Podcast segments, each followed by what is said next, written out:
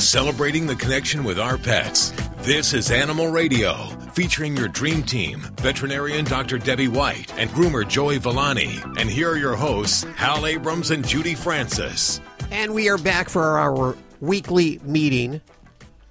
I'll go first. I'm Hal. I'm an animal holic.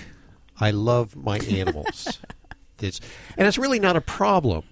I mean, I enjoy it. Some people might call it a problem. Some people may say, well, he doesn't spend time with me anymore because he's always with his animals.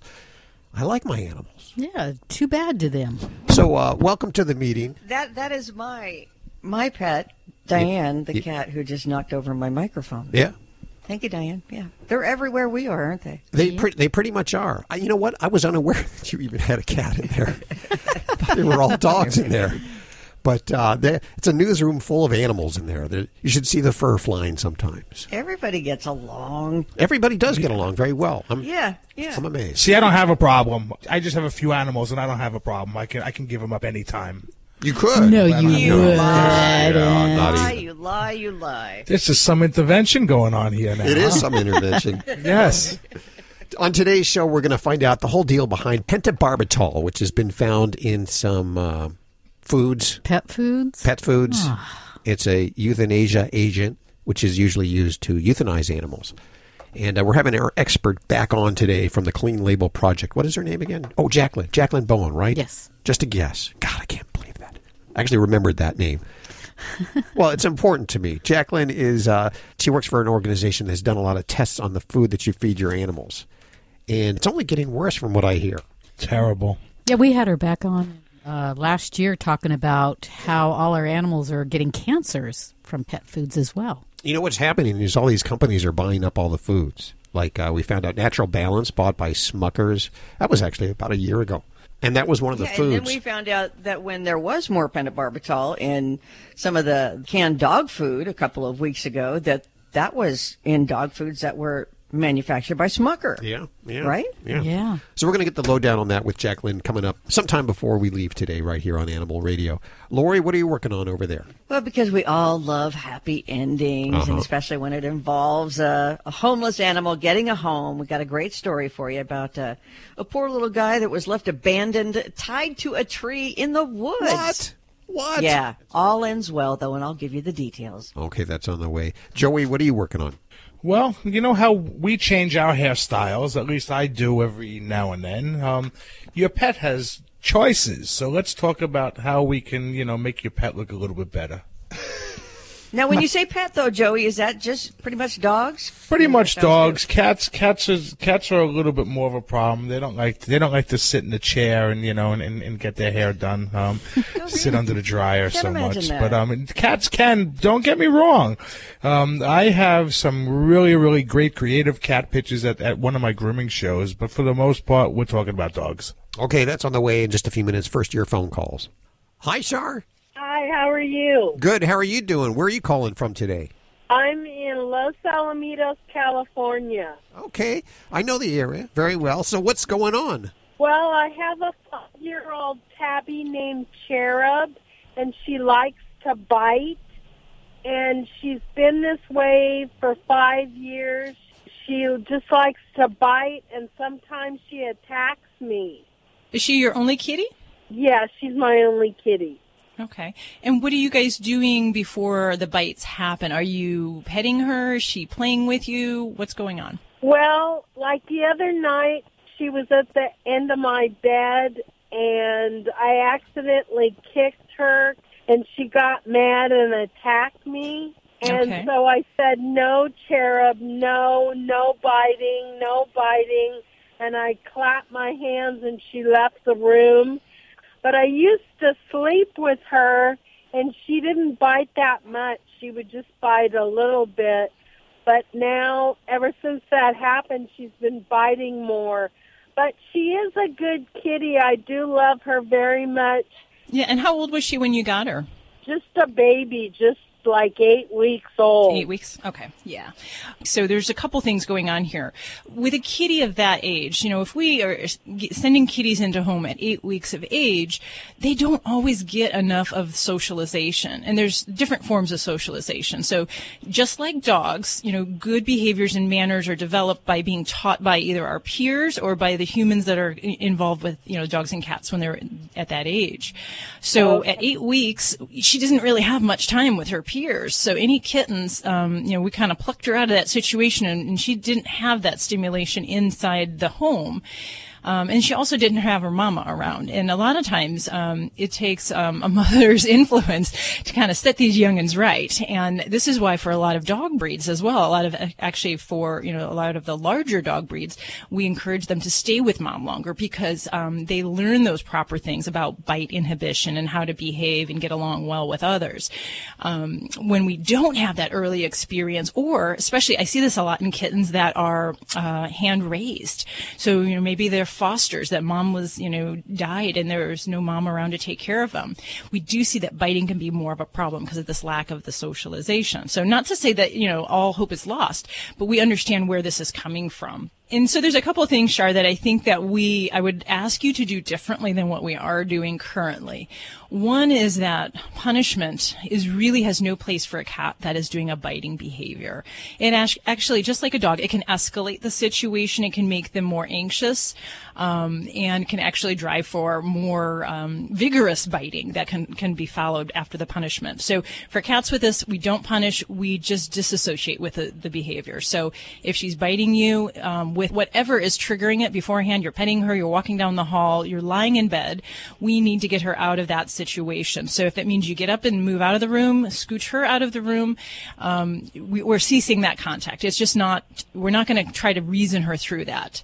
Um, so if that means this happens regularly when you're sleeping, she, I would shut the door. She, she should not be sleeping with you because then you're just repeating this behavior over and over again. And you're setting her up to have more failures, basically we do want to reward her for being quiet, calm, and allowing you to interact with her in a positive way. So if she's sitting by you on the couch, you know, this is a time we might give her treats or we might play with a toy in a kind of non hands on manner. So kinds of like the cat dancer toys, toys on um, fish poles and strings, things where you are out of that physical equation are really what she needs. Nothing where you'd be close, getting your hands um, tussling with her or um, getting it as part of the play item itself. Um, so and, and you can sleep. I shouldn't sleep with her anymore, then, right? No, if she's biting you every night when you move your leg, that this is this is not a healthy situation for you or for her.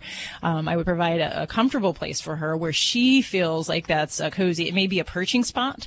Um, it may be you know a cat tree. It may be a type of a window seat, something where she can have a little bit more of a cozy, elevated position. But yeah, if this so happens all the time she bites me, what should I do? After she bites me and attacks me, what should I do?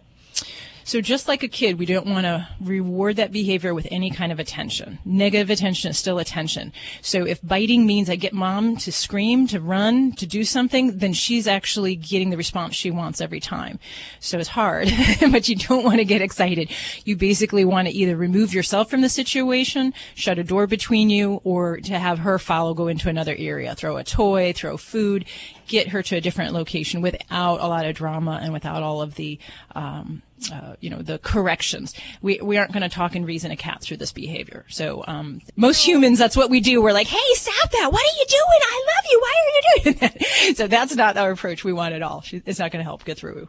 Originally, they told me to squirt her with a squirt bottle. And I don't like that in the situation for that same reason. It, it yes, it can disrupt the behavior, but so can you walking away.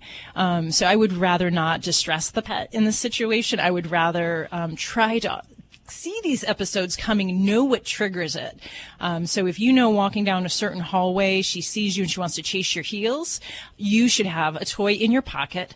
Um, you should have something so you can toss it and throw it in another direction so that you don't become the target, so that you have some kind of distraction. Is it okay if I pick her up?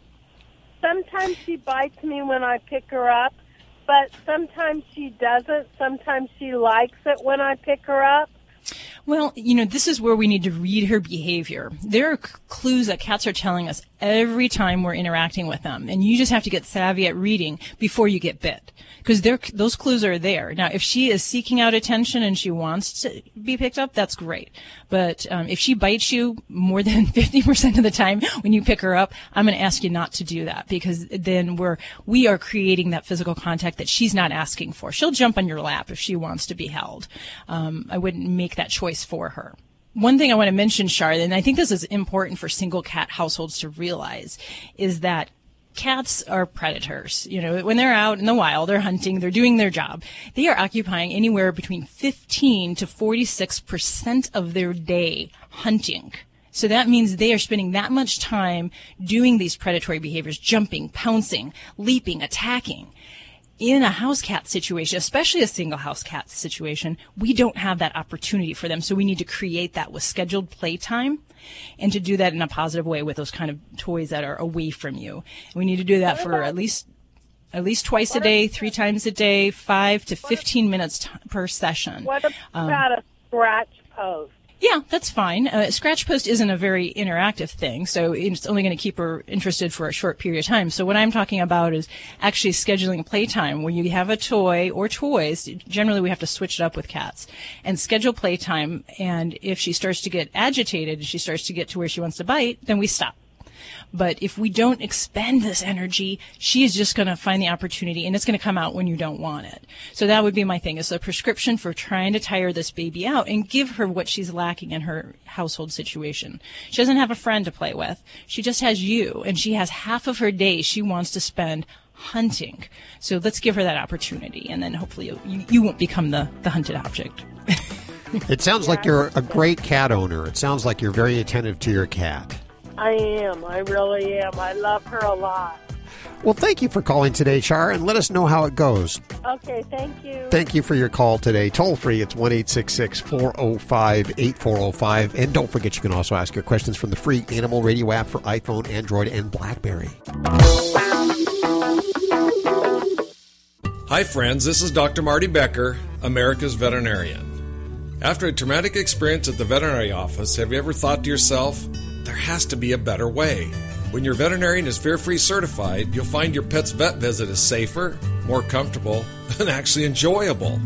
Your dog will go from shaking in the lobby to pulling you into the exam room with a wagging tail, and your cat will be purring inside the carrier. To find a certified fear free veterinarian near you, go to fearfreepets.com. You're listening to Animal Radio. Call the Dream Team now at 1 405 8405. It's Animal Radio. And even I try to stay away from the news. You may be one, one of these people, too, that just you, you can't turn on the TV, you can't watch the news. But even me. But, but I'm safe news. I'm safe news. You are here. safe news. And we'll They're tell you, fake news. I'm safe news. and you're very real news. yes. One of the uh, pieces of news you can't miss that came out this last week was talking about the pentobarbital being found in several major brands of food.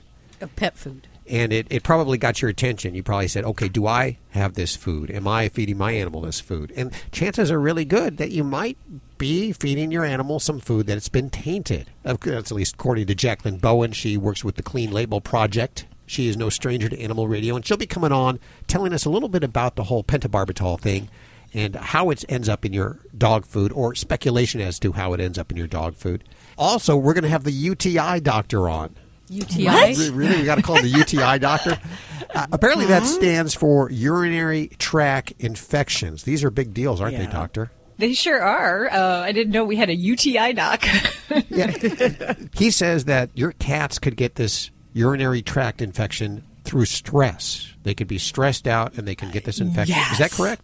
Uh, you know what? I, I had a cat today with what I suspect is this stress cystitis or what we call sterile cystitis. Ooh. And it, it really, it freaks people out when we say, Hey, we didn't find any bacteria, but they don't understand how it could still happen. This is probably the number one cause of straining cats with bloody urine in my practice. Okay. So we'll, we'll talk UTI in a few minutes with Dr. Tony Buffington, the UTI doctor right here on Animal Radio. Lori, what are you working on over there in the newsroom? Well, if you think that you might be the only one who loves your pet more than another person in your life, You are wrong. Really? We've got the results of a, a brand new study that's out on this and how much we love our pets coming up. Hey, Vaughn, how are you doing? I'm pretty good. Where are you calling from?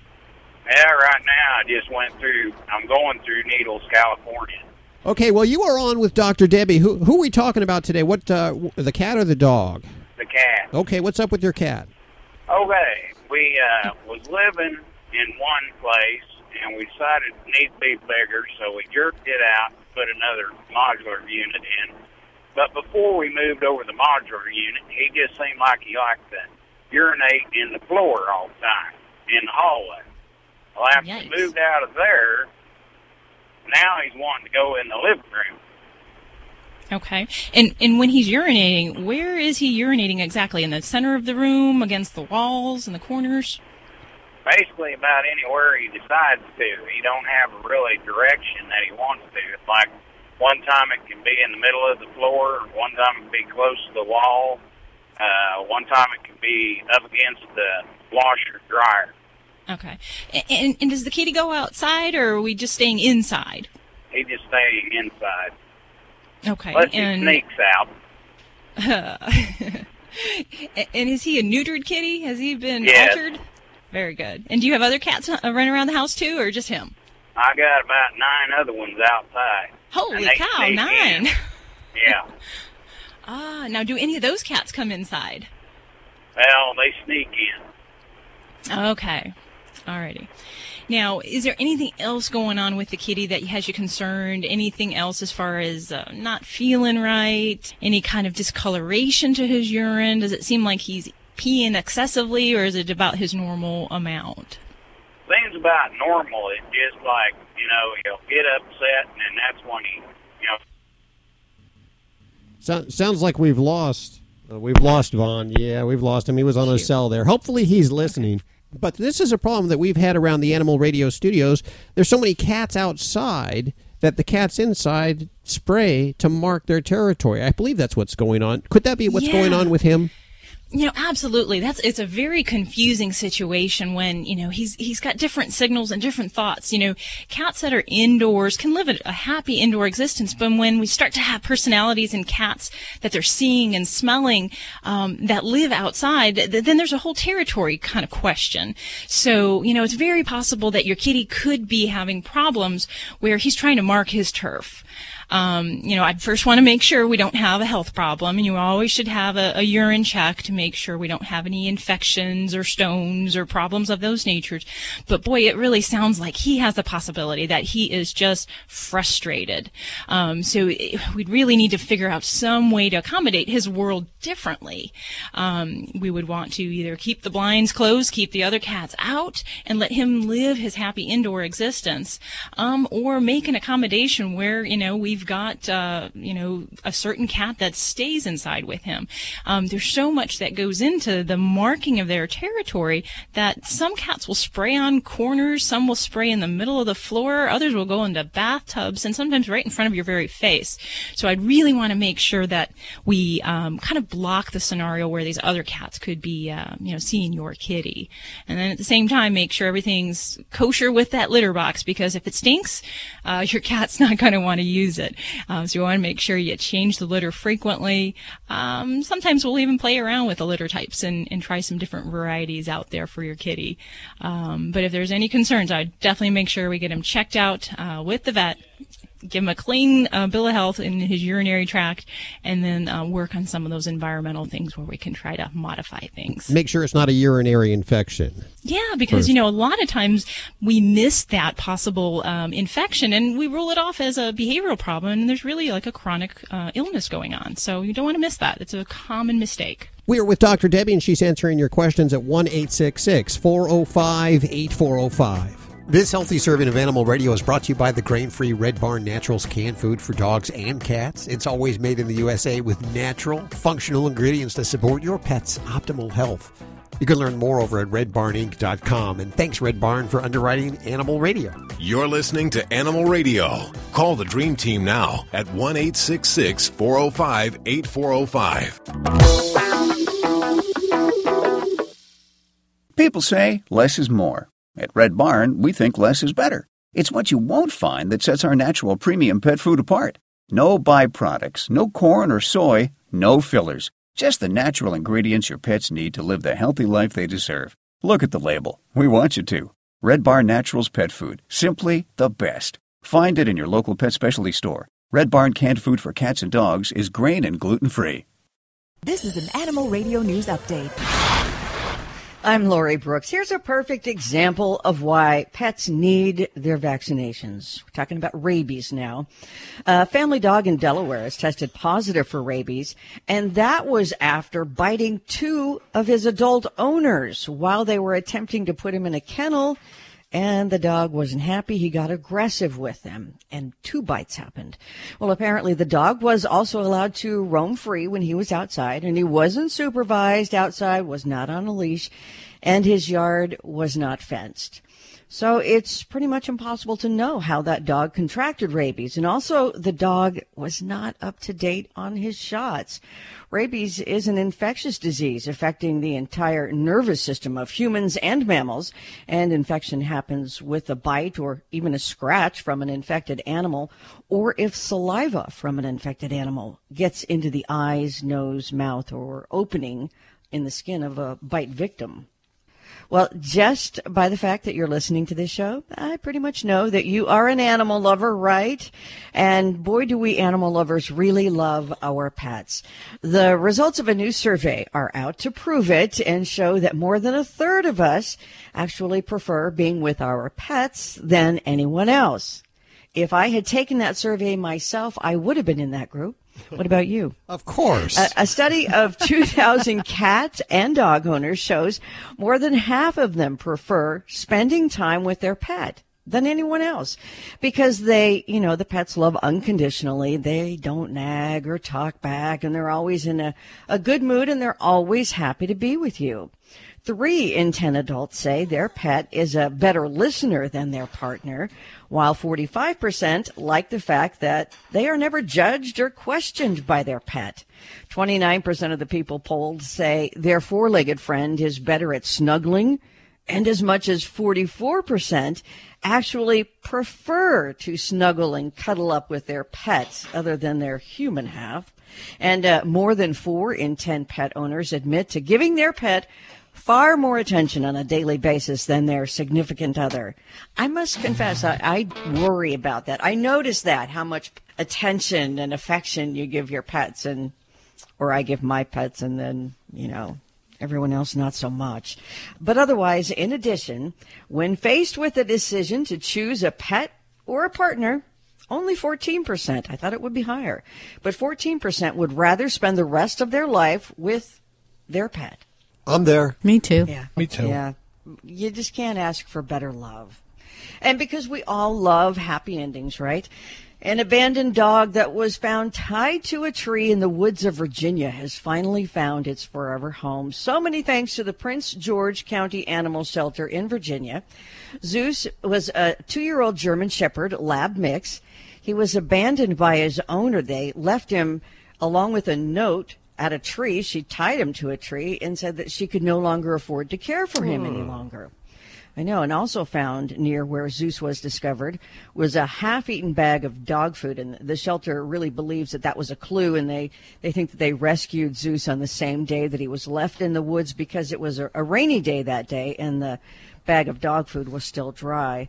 But the shelter posted an update on its Facebook page just last week that Zeus has found his forever home. Oh, yay. And yeah, they also took a little bit of time to urge pet parents who are unable to any longer care for their pets to please reach out to their local shelter or rescue. I'm Lori Brooks. Get more breaking animal news anytime at animalradio.com. This has been an Animal Radio News Update. Get more at animalradio.com.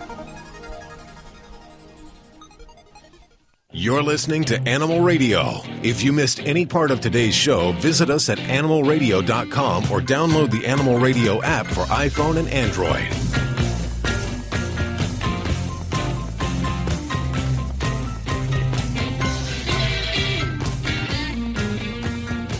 It is Animal Radio. Love ourselves some pets and we do some crazy things for them. And Judy, you know I was going to mention this that I slept in a doghouse. Not Twice, once, but twice. twice. Yes, yes, you did for a week at a time. and uh, that was mostly to raise money for a local SPCA. It was fun. It was actually the genesis of animal radio and leaving what was you know commercial radio for this to, to help our animals. But you did it in the summer. I did do it in the summer. It was it was warm. Our next guest, Ian Matheson, is joining us. He works for Field Services for the Society for the Prevention of Cruelty to Animals in Stratham, New Hampshire. Hi, Ian. Welcome to the show. Hey, how you doing? Very good. So now tell listeners what you did. So I spent the night in a doghouse outside um, during the winter instead of the Whoa. summertime, so it was a little bit colder. What kind of temperatures? Um, we're talking in, I think we got down to 21. Who? Ooh, so there must have been snow on the ground? We actually, uh, we originally planned it on an earlier date, um, and that was supposed to be a snowstorm, so we postponed it. We did have some snow on the ground still, though. So now, why did you do this? Um, we had, I've actually seen a couple articles coming out um, from the Midwest about dogs that have frozen inside of dog houses, Yeah. especially the igloo types. Um, Oh. Actually, can I put you on hold for one second? While I... Sh- sure. It is uh, Animal Radio, and uh, our guest Ian Matheson has put us on hold for just a second here. Uh, toll free one eight six six four zero five eight four zero five to reach out to us. Can I do that? Duty calls. Yeah, I understand. Um, so, so now tell us one more time. Uh, you were out. It was like twenty degrees, and you were doing it to raise attention to the people leaving their dogs basically out in their doghouse overnight, and a lot of fatalities that have happened this year, and, and crazy stuff. It's been kind of a cold winter, and more It and more has been, people. yeah, especially up here Yeah, um, with all the snowstorms beginning. Hold on one second again. yeah. It's a very busy guy. He's actually busier than Dr. Debbie, who's uh, Yeah, he uh, Dr. Debbie's a pretty he busy gets gal. called away more than she does. He does. Yes, he does. Yes. Well, you know, working for the yeah.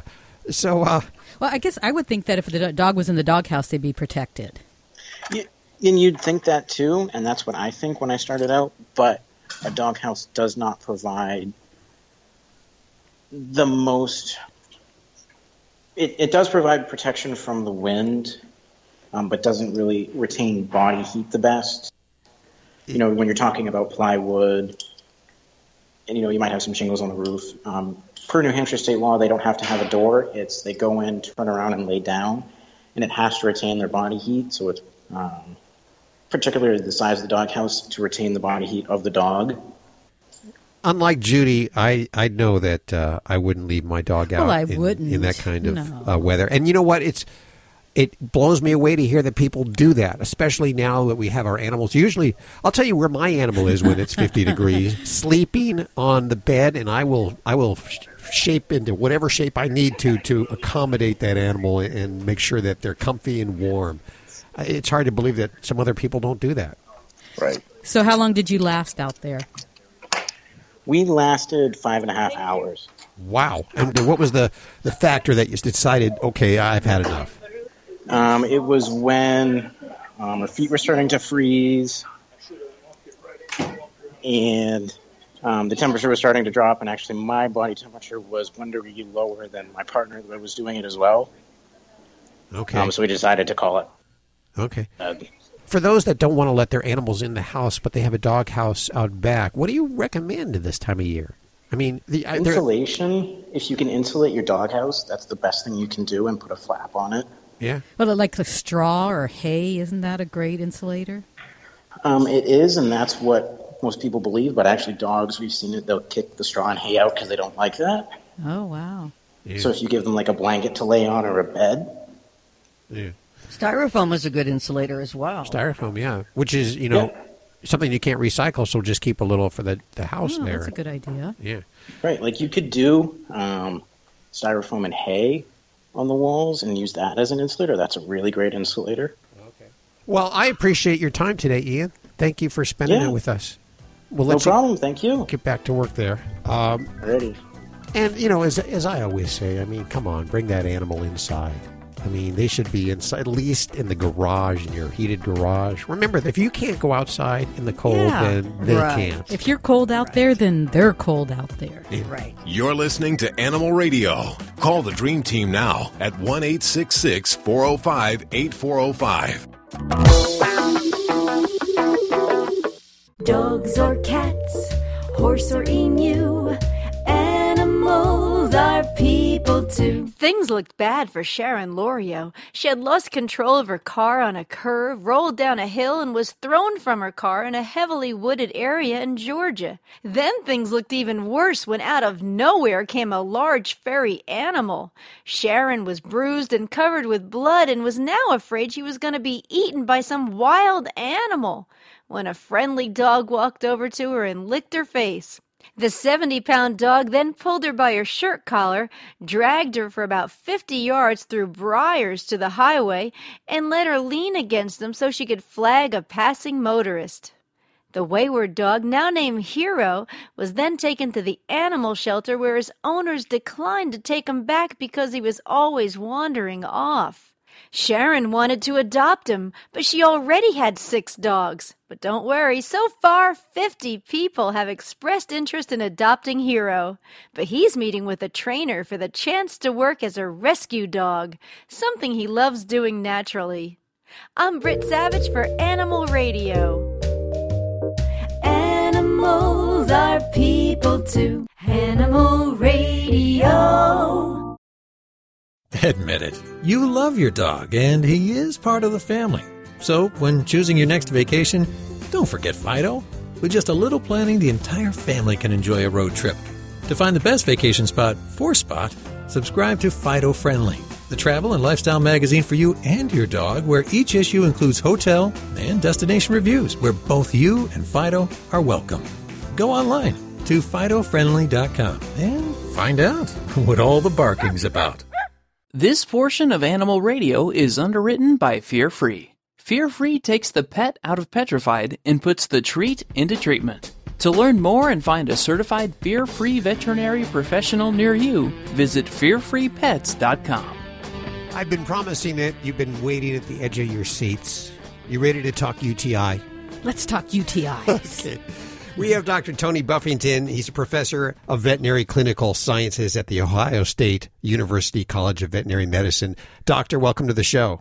Hi, thanks. Glad to be here. So, what is UTI and is it only in cats? Well, no, actually, the that is one of the many confusing parts of the disease that I study.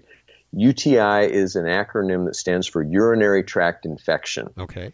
And urinary tract infections in cats are actually quite uncommon. Really? But the signs of a problem related to the bladder all look the same because the cat pees blood, it pees outside the litter box, it sits in the box and screams, all those things. And there's 30 different diseases that that that have been identified that can cause that. Now, mm-hmm. fortunately, they're not they're not all equally likely. Some are much more common than others. And since in people urinary tract infections are quite common and result in the same signs of pain and, and, and, and constantly needing to go to the bathroom. The assumption is made that because the signs are the same, the disease must be the same. Is there a link between stress and these UT issues that we're talking about? Okay, absolutely.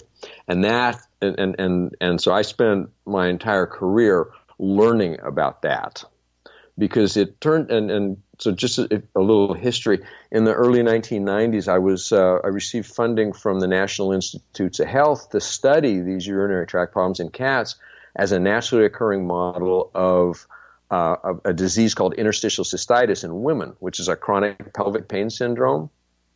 And it turns out that, as far as anyone can tell, it's the same disease in two species what we did with the studies is that we had people who were going to have these cats euthanized because they were not acceptable pets to them anymore, donate them to our research um, colony. Mm-hmm. And what we noticed, the things we noticed when they came in is first of all, they didn't just have lower urinary tract problems. Many of them had problems with their lungs or their skin or their GI tract or their behavior. And after they got into the enriched, uh, the enriched environment of the cattery we were keeping them in, all of their signs went away. uh, were you scratching so, your head at that time? The, well, actually, that started making it easier because the only way that those organs can communicate with the environment is through the brain. So they, the brain had to be reading something in that environment that it found threatening for long enough that it started that, that those organs started to function abnormally. Stress stress is the cause in about two thirds of the cases, though. So it's it's the most common cause. Okay. And the way the, the the way people people will notice that they're not using the litter box anymore, or that they or that they're hiding, or that they're starting to act. You'll, you'll pick them up and they'll try to bite you because their because their belly hurts. Those kinds of things. They go into the litter box 10, 20 times a day instead of two to three, which is normal. And that would be a sign that they're stressed, is that they may not be using the, the litter box? Absolutely, yes. Okay. What can we do to lessen our pets' stress ultimately?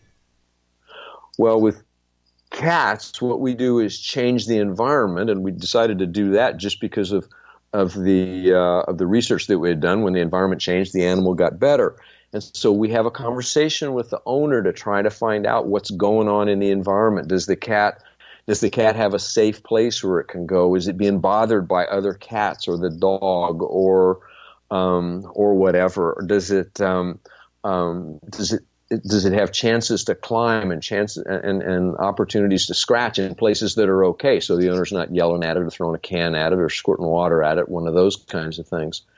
Um, and so we restructure the environment. At the same time, we try to talk to the owner and explain to them that that it's just that cats are just a little bit different from other species, and so if you put these things into place and let them choose what they want to do, they often get better. So, for example, if we want to change, if someone thinks they want to change the diet or change the litter, you don't just take the take the old diet or the old litter away and give them the new one because the cat might not even know what it is. So you always change it as a choice in a separate container next to the usual one. Oh, I like that. Yeah. I've never heard that And tip then- before, but that's great. Yeah. And then the other thing that we do, and I'm I'm biased here, but we've published on it, and I'm, and I'm biased because I'm a nutritionist. Cats are hunters. I mean, that's what they were on this planet to do, and then they just came into contact with us a few thousand years ago, and, and we changed their lives. And so we've we've become really big fans of using uh, of, putting their food in different kinds of puzzles, so that they can uh, so that they have the opportunity to hunt and find their food. And we find that that really improves their perception of control of their surroundings, which is what stress is: is when you lose your perception of control.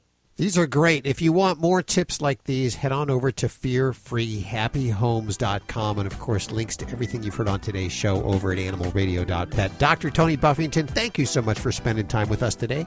This portion of Animal Radio was underwritten by Fear Free. The veterinarian isn't typically thought of as your pet's favorite place to go. With Fear Free, that all changes. To learn more and find a certified fear free veterinary professional near you, visit fearfreepets.com. All dogs should eat a pH balanced alkaline diet. An alkaline diet reduces health risks and can also reduce scratching, shedding, and hot spots. So, does this mean you need to check your dog's pH balance? No, because Canine Caviar has created the first and only alkaline dog food that is pH balanced. It also has the highest metabolized calories. What does this mean? Your dog needs to eat less. Get a healthier dog and save money with Canine Caviar products. Find them at your local pet supply store or online at caninecaviar.com. Celebrating the connection with our pets. This is Animal Radio, featuring your dream team, veterinarian Dr. Debbie White and groomer Joey Villani. And here are your hosts, Hal Abrams and Judy Francis. And the pet food recalls, they just keep coming in. It's uh it's sad. And it's it's amazing to find out what they're finding in the foods. You know, like salmonella, kind of nature born. It's it's hard to control that. That happens. That happens. I can understand that. Uh, we've all heard about the pentobarbital being found in several major brands of food.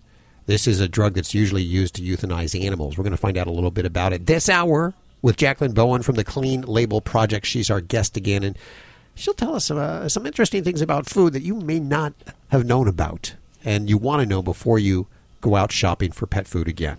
Did you know that um, pentobarbital is actually it, when when animals are euthanized, it can actually, if you bury your pets at home, it'll contaminate the soil.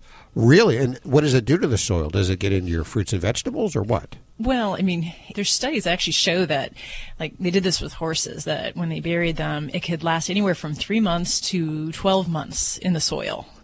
Um, So it, it basically it's a reason why a lot of communities have rules against burying pets within the city limits. Oh, I because, didn't you know A lot that. of people have gardens and so forth, so it can get into the the, the dirt. It can get into the water. So um, you know, that's one of the reasons why Wow. proper animal disposal is important. So not saying that that's what's going on in this situation, but it's just something for I think people to think of. It's it's actually um, a drug that's no longer being metabolized, and without a body to metabolize it, it just sits there. I didn't even think about that. Well, that. you figure that they say that you can't flush your pharmaceuticals down the toilet because it, it contaminates our water supply. Right. Absolutely. Anything you flush down the toilet, drugs are going to end up in the water, and those things aren't always filtered out. So, so it's just something. Boy, I've had horses people to think and of. dogs put down with it, and it's for the horses. I mean, it's multiple, you know, huge Amounts. syringes. That, yeah. yeah, yeah, yeah, I guess it might be an argument for cremation.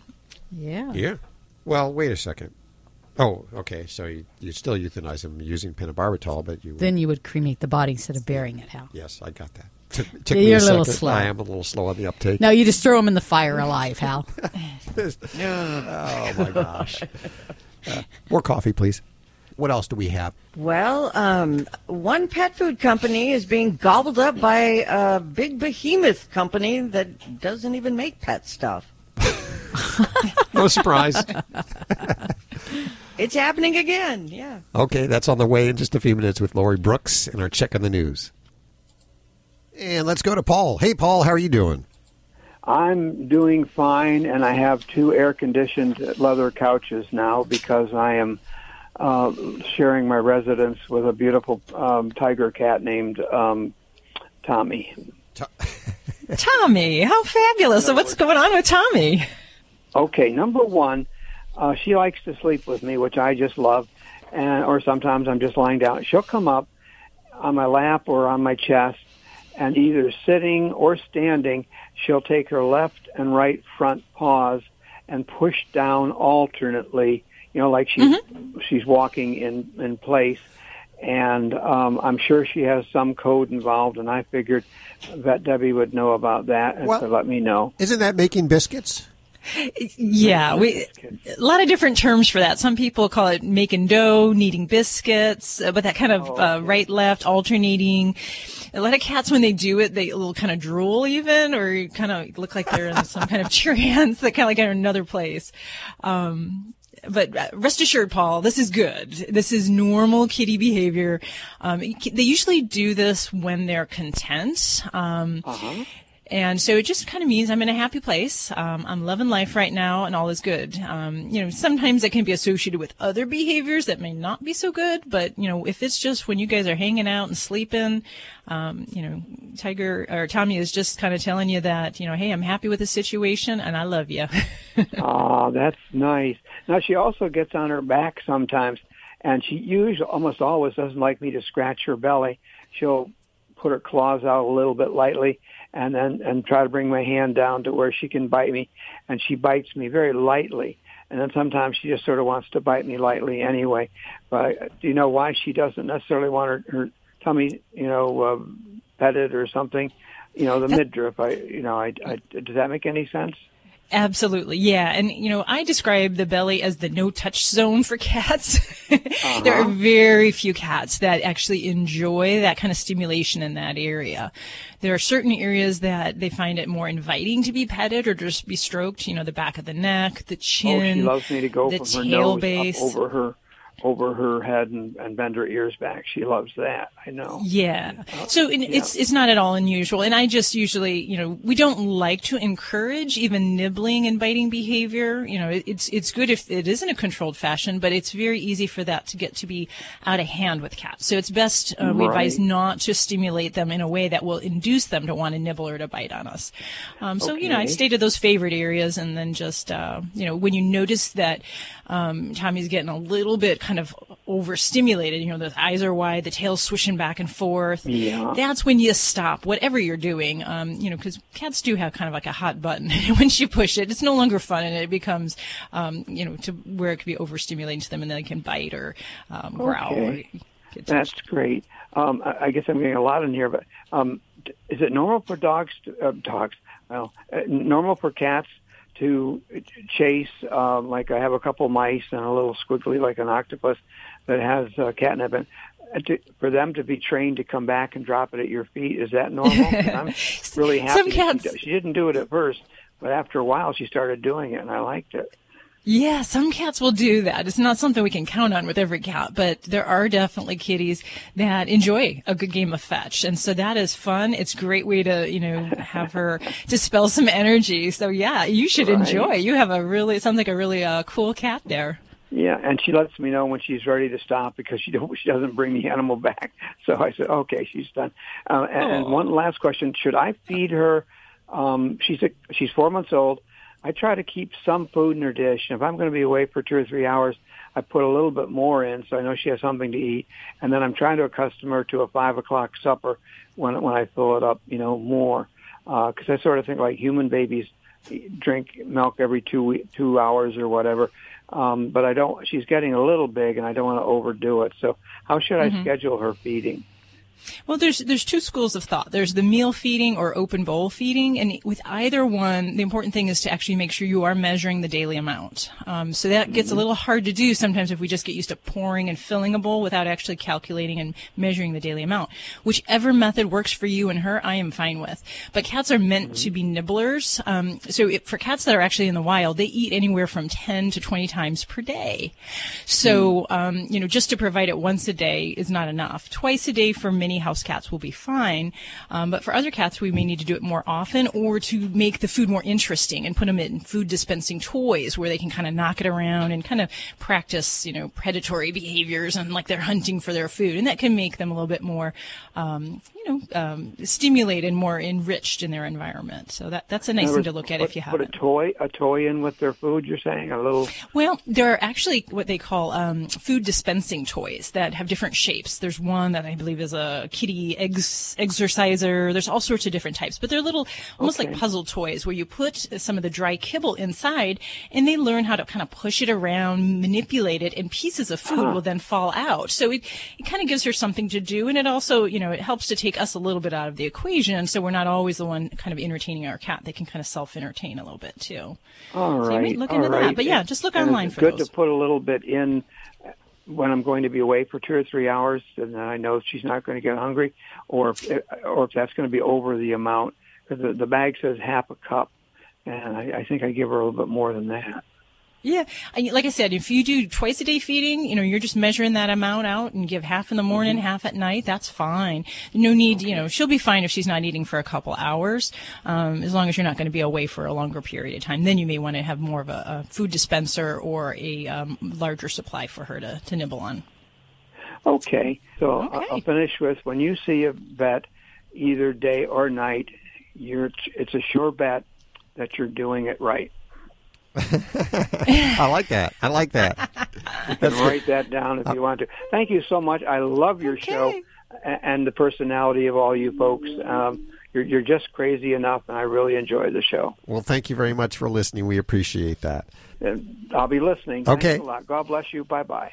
Take care now. 1 405 8405 to reach out to Dr. Debbie or to Joey Villani. Now, that making biscuits thing, Yeah. don't kittens do that to uh, lactate the breasts? And it's a something that they keep doing throughout their life? Yeah, and you know, there's not there's not a single answer on where we think this behavior comes from, but that is how they stimulate mama's um, breast area to help stimulate milk flow. So that's part of it. But also, there's you know scent pads um, on the Oh. bottoms and the feet. So cats actually are can essentially also be scent marking us when they're doing this behavior as well. So um, you know, there's different schools of thought of where this behavior comes from, but either which way, um, it's generally a pretty pleasant sensory experience, and it means we've got a happy cat. For, for them. For me, I have a, a red belly that's all torn up, and You just need to trim some toenails. That's all. I'm afraid your of cat scratch fever. Oh, yeah, my. No, I'm not going to do mine, okay? Uh, toll free 1 405 8405. You're listening to Animal Radio. Call the Dream Team now at 1 405 8405. Dogs or cats, horse or emu, animals are people too. The future looked bleak for Scooter, the abandoned and paralyzed ferret. until he was paired up with Bill Higby, a sort of ferret fanatic from Steamboat Springs, Colorado. Higby, sometimes called the ferret guy, adopted Scooter and even built him a little ferret wheelchair that allows him to move freely around the house. Higby takes Scooter to the vet once a week for acupuncture, explaining how they're trying to get his chi flowing. All this love, attention, and chi adjusting is doing the trick. Higby says Scooter is happy and improving every week. Now, isn't all this extra care a little over the top? Nope. Higby says it's just what you do for your family. I'm Britt Savage for Animal Radio. Animals are people too. Animal Radio.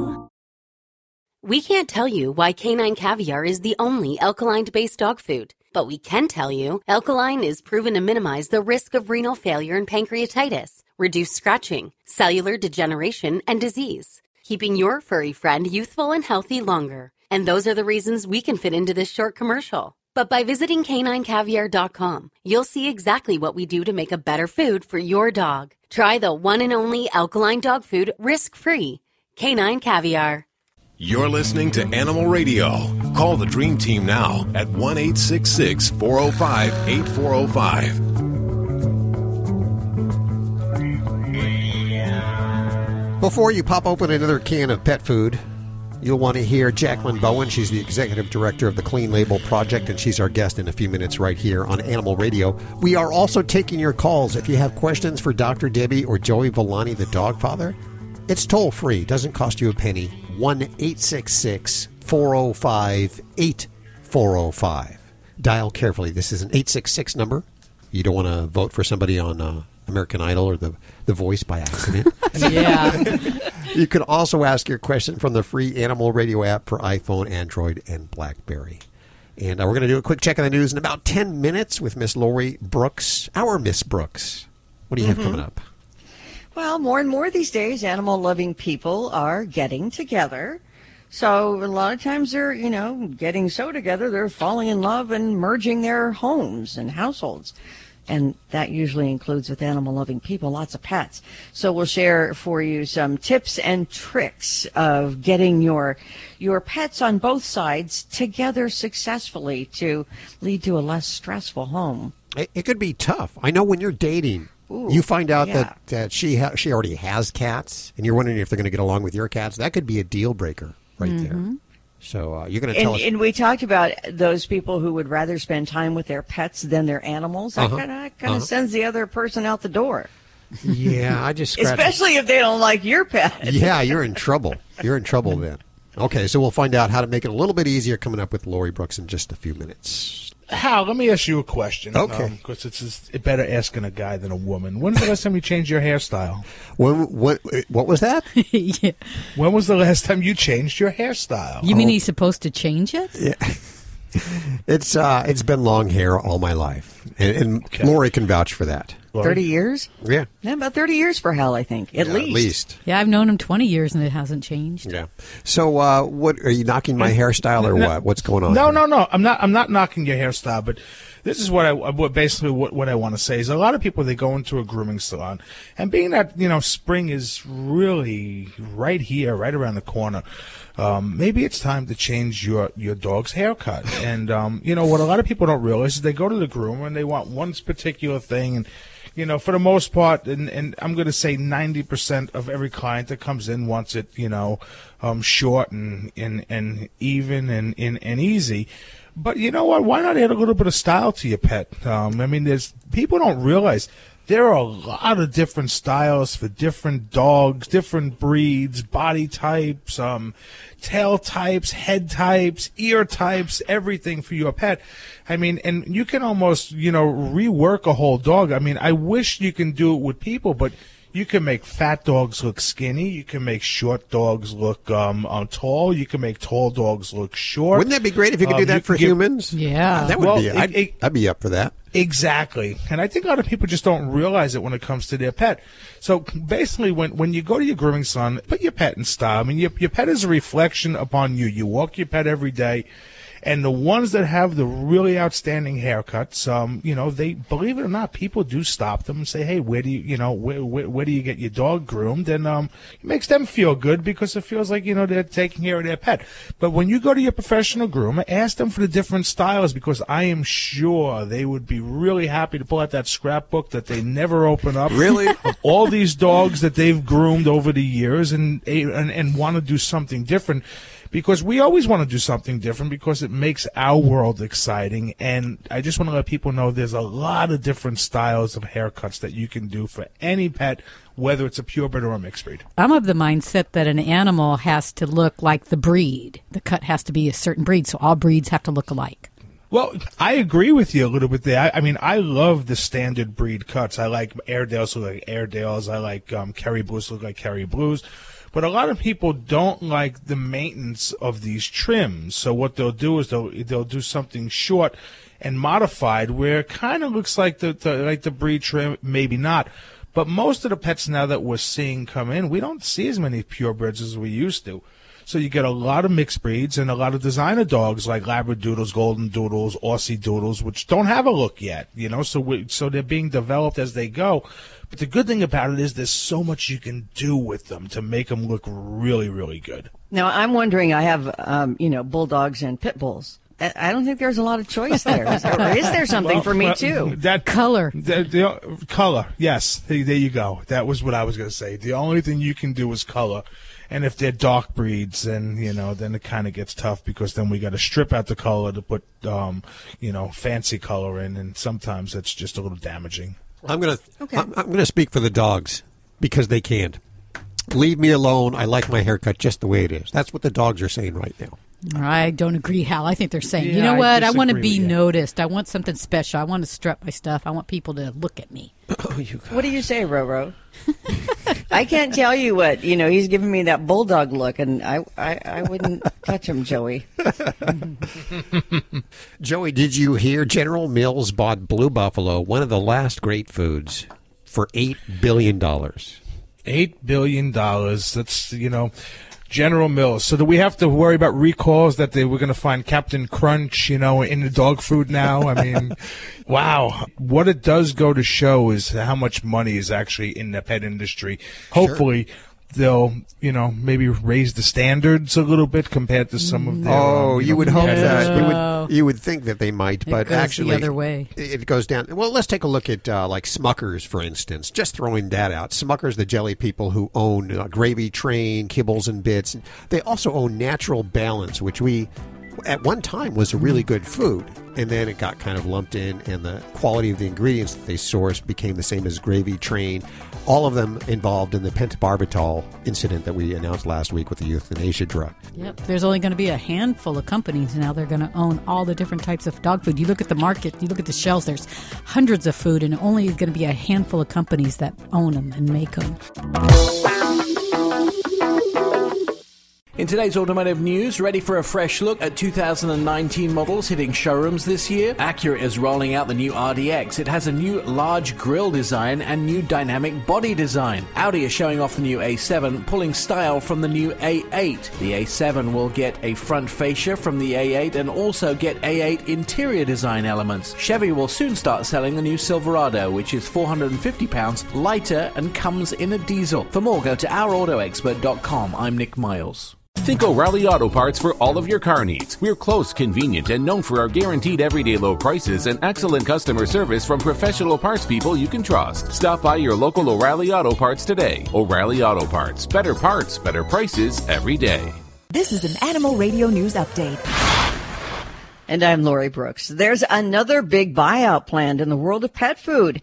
General Mills says it has agreed to buy out Blue Buffalo Pet Products for about $8 billion. General Mills will be paying about 40 bucks a share for Blue Buffalo, which sells dog and cat foods under brands like, uh, maybe you've heard Blue Life Protection Formula, Blue Wilderness, and Blue Basics.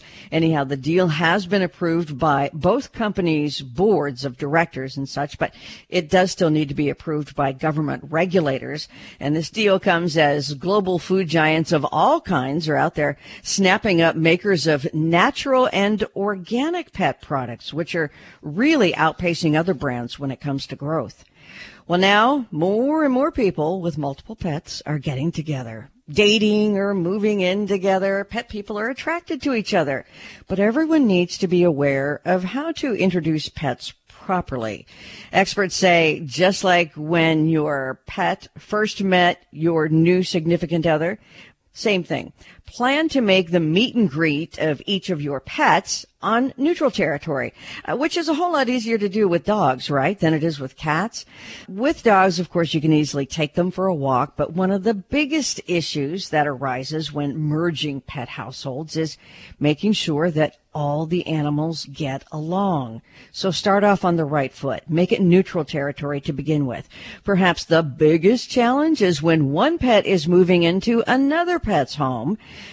Try to manage it in that case so that at least for a few weeks, the pet who lived there first gets the majority of the space and don't move that pet's toys or food bowls or even their bedding until that adjustment period is over. There is no magic number of days or weeks, but just make sure that you know the signs of potential conflict, especially for dogs. Things to look out for with dogs include when they lower their tail or they start licking their lips or turning their head away or even cowering. And if you see a fight brewing between cats, separate them before it gets out of hand. Finally, Malcolm Alexander. He spent nearly four decades in prison for a crime he did not commit. Fortunately, though, the Innocence Project worked on Malcolm's case and he got the proof needed to prove his innocence, but only after spending 38 years behind bars. Now, however, when he left prison, Mr. Malcolm Alexander was not alone. In fact, the day after he was freed, he got to reunite with the dog that he had raised behind bars. The dog was a nine month old puppy. Her name is Innocent, or he called her In for short. And as a well behaved inmate, Mr. Alexander was allowed to have Innocent with him as a companion animal in prison as part of a special program which allowed the dog to even go to his prison work sites with him. He's just happy to have Innocent with him. I'm Lori Brooks. Get more breaking animal news anytime at animalradio.com. This has been an Animal Radio News Update. Get more at animalradio.com. Hi, at Talent Cable. Let's talk about dog behavior. Dogs need attention. They need your attention. It doesn't matter if it's positive attention or negative attention. If you're giving your dog attention, he thinks you're rewarding him. The best way to teach your dog how to behave is to only give him affection and attention when he's doing the right thing, the thing that he should be doing. Ignoring your dog and taking attention away from him is powerful. Turning and walking away, turning your back on him, totally ignoring him. Let's say you bring your dog in from the street and you want to clean his paws with a towel. You get him to go down, and when you start to clean his paws, he starts moving around and fidgeting, and you start getting frustrated. So you start talking to him. Lay still. Well, the more frustrated you get, the more you try to get him to lay there and let you clean his paws, the more he's going to get excited and jump around. So what's the answer? As soon as he starts to get excited, you just stand up quickly and stare off into space. Or walk away into the house and leave him there for a couple minutes. You might have to do it over and over again, but eventually he's going to get the message that if he acts that way, you're not going to pay any attention to him. You're not going to touch him. He'll start to realize that the bad behavior's not working anymore. And when your dog gets the idea that you want him to lay still, or you want him to just lie down when people come over and ring the doorbell, he's going to do it because your dog wants to please you and he wants to be with you. It's important to understand that dogs are very sensitive to you, your body language, what you're doing, where you're looking, how you're carrying yourself. People get into trouble because they want their dogs to be there for them when they want them there. Then they want their dogs to do a disappearing act when they don't want them there, when they're not in the mood. They want to be able to flick the dog on like a light switch. Once you understand how dogs think, how they communicate what their body language means, you can teach them just about anything. How to go to the bathroom outside, how to heel, sit, stay, how to behave when people come over to the house. The key to it all is patience, calm leadership, and total consistency so that your dog's able to learn the rules. Because dogs need rules. Doing that will make your dog calm and fun to be around. And don't forget, they need plenty of exercise. Get more tips at animalradio.com. You're listening to Animal Radio. If you missed any part of today's show, visit us at animalradio.com or download the Animal Radio app for iPhone and Android. It is Animal Radio. We love our pets, and we're very concerned about what they ingest, what they eat. And Lori just reported that General Mills just bought Blue Buffalo for $8 billion. Holy moly. Jeez. There's really only a handful of companies that own all of these brands of food. You know, you go, you go there, you go to the store, and you look and you say, "Wow, how do I make a selection?" There's an amazing selection and variety, but really, there's only about three or four major brands, and they all source their foods from the same places. You might remember the melamine uh, contamination Ah, many years gee. years ago. Oh, yeah. That's when it became really evident Mhm. that all of these foods are, are being sourced from the same place, and that it's all about branding for the companies. They want you to think that they're you're getting some special healthy food, but it's just all the same crap. You know who we have back on the show right now is Jaclyn Bowen. She's the executive director for the Clean Label Project, and she really woke me up to this whole problem a few months ago when they tested 99 pet foods and found everything from arsenic and heavy metals in the food. And uh, of course, she's on top of this whole thing that's going on with pentobarbital in food. Uh, hi, welcome back, Jaclyn. Oh, thank you so much for having me. So, for listeners that uh, are just tuning in this week that don't understand how pentobarbital ends up in their food, in their cats or dogs' food, how does this happen? Well, it's really interesting because right now the FDA still has still not released the results of their investigation. One possible way is through contaminated ingredients. That one thing that we could possibly see is that the ingredients came from a rendered animal facility where essentially animals that had been euthanized were ended up ended up in the protein supply chain and were ultimately used in the creation of these finished products. Okay, so this is a company, a big company, Smuckers, which we know for their jams and jellies. They own uh, how many pet foods do they have? Oh, all, many. Uh, I know at least uh, in terms of part of the recall, I know that both Old, Old Roy was recalled as well as Skippy, as well as, of course, Gravy Train and Kibbles and Bits. And that's only a small percentage of their overall portfolio of pet food brands. Yeah, can you tell me a little bit about those particular brands of food before the pentobarbital was discovered in them? Were they good foods before that? Well, it's interesting, and, and it really depends on, on what you're looking for. Um, all of those particular products are value priced products. So it's one where, you know, just because something is value priced does not necessarily mean lower ingredient quality. But to your point earlier, one thing that we did identify, um, Ol' Roy is actually the private label brand for, for Walmart. So for each of these products, clearly they are sharing the same ingredients. And you know what? I, I just want to comment because when we say pentobarbital, that doesn't mean what kind of animal it came from because it's a medication that is actually used to euthanize not just dogs and cats, but large animals um, that are not meant to be in the food animal Wow. world. So the presence of pentobarbital, it doesn't mean necessarily this is a dog or cat that's ended up in food. It just Mm. means there is an animal. We'd have to do DNA testing to find out is what kind of uh, animal meat. is So it could have been a cow or a pig. It's possible, but largely when it comes to different euthanasia drugs, you would be looking at dogs or cats or even horses. Um, typically, different types of stunning is used in the euthanasia of farm animals. So hopefully the FDA investigation will give us a little bit more insight of exactly the source of that contamination. Are there any good foods out there? You know, actually, based on our testing, and in 2017, the Clean Label Project released a pet food study um, where tested nearly 1,100 of the best-selling dry and wet dog foods, cat foods, and treats in America. And while you do see a significant quality gradient between the top and bottom performing products, there's a bunch of really great products out there um, for consumers that are looking for something that's both healthy and nutritious, as well as low in industrial environmental contaminants. I want to know how the pentobarbital was discovered. Was it discovered just doing regular testing, or were animals becoming sick? So far, based on the investigation I've seen, as well as what Gravy Train has released, um, as well as the investigative reporter uh, Lisa Fletcher, is that it was just through routine testing for pentobarbital. Um, obviously, we had the Evanger's recall from several months back, and knowing that just that particular brand was implicated at that time, I think it was just one where, you know, what is the breadth and depth of contamination within pet food? And just building off of that premise is ultimately where the pentobarbital was identified within these gravy train products. We are with Jaclyn Bowen. She's the executive director of the Clean Label Project, and we're talking about the discovery of pentobarbital in dog food. many uh, brands of dog food, and this is a drug that's used for euthanasia that may have come from uh, rendered animals, horses, cows, pigs. We're, we're not exactly sure the FDA is doing investigations on that, and uh, they're continuing investigations. And we're going to continue right after this break, so stick around.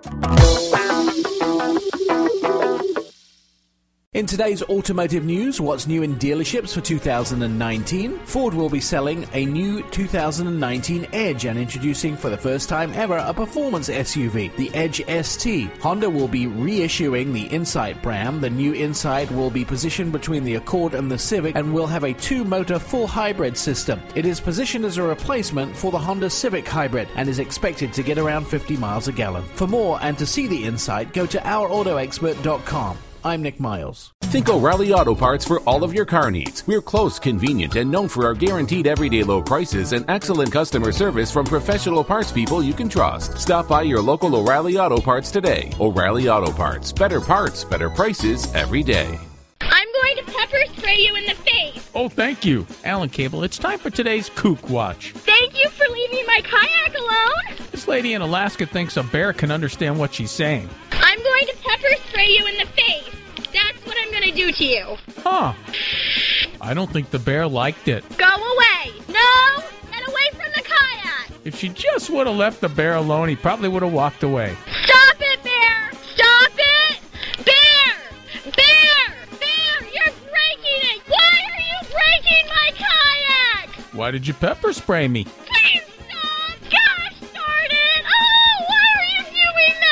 I don't know about you, but if I were the bear, I'd be running from her voice. Why are you here? Incredible as it may seem, the bear isn't talking. Oh, bear. Why does she keep calling me bear? My name's Bobby, Bear. Oh, bear. and I thought Goldilocks was annoying.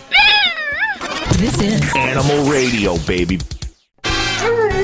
Oh, what did he say? He said, We're all across the USA, the most listened to pet show today. Animal Radio, we're everywhere you go. Animal Radio. Animal Radio. It's Animal Radio. Toll free 1 405 8405. We will go back to the phones in just a couple of minutes. First, we are with Jaclyn Bowen. She's the executive director of the Clean Label Project. She's no stranger to Animal Radio. She's uh, she's really made me aware of just what kind of crap is out in our pet food, and uh, it, it makes me a little bit leery actually to to just go into a store, a pet store, and just pick a, a food any anymore without at least consulting the website. You do have a database and a list of good foods and bad foods over at the website. Is that correct? That's correct. So you can check out cleanlabelproject.org, look under pet food, and we have a five star rating system that we basically are able to pull all of the different test results across over 150 different industrial environmental contaminants and drill those down into an overall five star rating that you can check out on our website. But and is there anybody in your pocket? any nothing like that. No, I can tell you this is that uh, since we released that study, I definitely haven't received any Christmas cards Okay. from different pet food brands because uh, you know at the at the end of the day, for us at Clean Label Project, I mean it's you know marketing departments do such an effective job at selling comfort and security. Um, and so for us, it's all about exclusively using data and science to be able to see to see past all those claims. Um, so yes, us it's it's really about the data and science. So, what if my pet food is not on your list? If I can't find it, is there any way I can find out if pentobarbital is in the one of the ingredients? Well, I would definitely tell you this. And so when it comes to pentobarbital, um, there was over just over 100 products that so far are tested.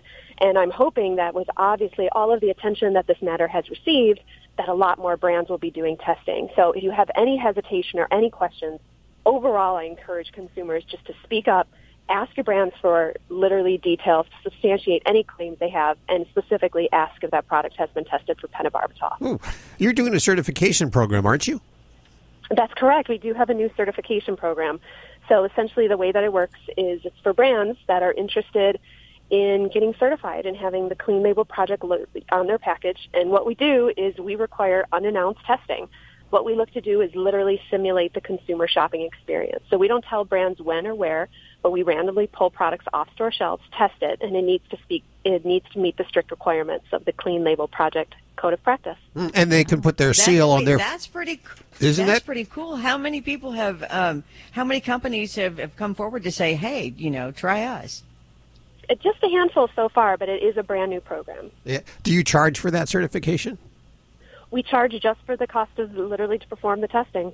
So when uh, when I pick up a, a bag of food over at the store, I see this picture on the front of the bag that includes it looks like a T-bone steak and some I would eat it. carrots and tomatoes and all these vegetables. Is that anything like what's in our food?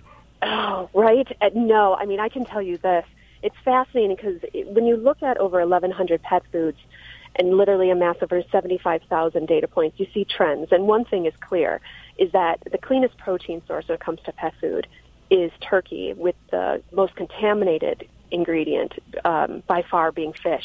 When we think about the fish that we eat, when we think about fillets and those types of things, vastly different from what's put in pet food. In pet food, you're talking about things like the organ meat, the skin, the bones, the fat, and all of these have a tendency to bioaccumulate heavy metals, which is why you see these significant contamination within fish-based pet products. So General Mills, we just learned uh, this hour. General Mills bought Blue Buffalo for uh, eight billion dollars, and Blue Buffalo uh, started out as sort of a premium food. What do you think is going to happen now? It, it could pretty interesting to see. Obviously, um, General Mills, this will be their first foray into the kind of natural pet space. Um, you know, I think time will tell in terms of um, how Blue Buffalo can affect the rest of the brand or any additional quality assurance and quality control improvements that could possibly made, be made based on the influence of one of these legacy type brands. Mm, okay. I appreciate you spending time with us. What's the website for listeners to check out? Check us out at cleanlabelproject.org under pet food. Jaclyn, always great to hear from. Well, it's sort of always great to hear from you. I mean, you give me some bad news, but I like hearing from you. So, uh, Appreciate you, it. you check in anytime you want. Jaclyn Bowen from the Clean Label Project. We'll put links to everything you've heard on today's show over at animalradio.pet. We got to get on out of here. Thank you so much for joining us today. If you need need your fix during the week, download the Animal Radio app for iPhone, Android, and BlackBerry. It's a free app thanks to those folks over at Fear Free. If you happen to have a Yorkshire Terrier, a Shih Tzu, a Pug, or a Mini Schnauzer, check out Dr. Debbie's books, How to Be Your Dog's Best Friend, over at uh, Amazon. They're Kindle books. Awesome books, by the way. And we'll see you next week. Bye bye. Bye bye. Bye bye, and uh, feed those babies some clean food, huh?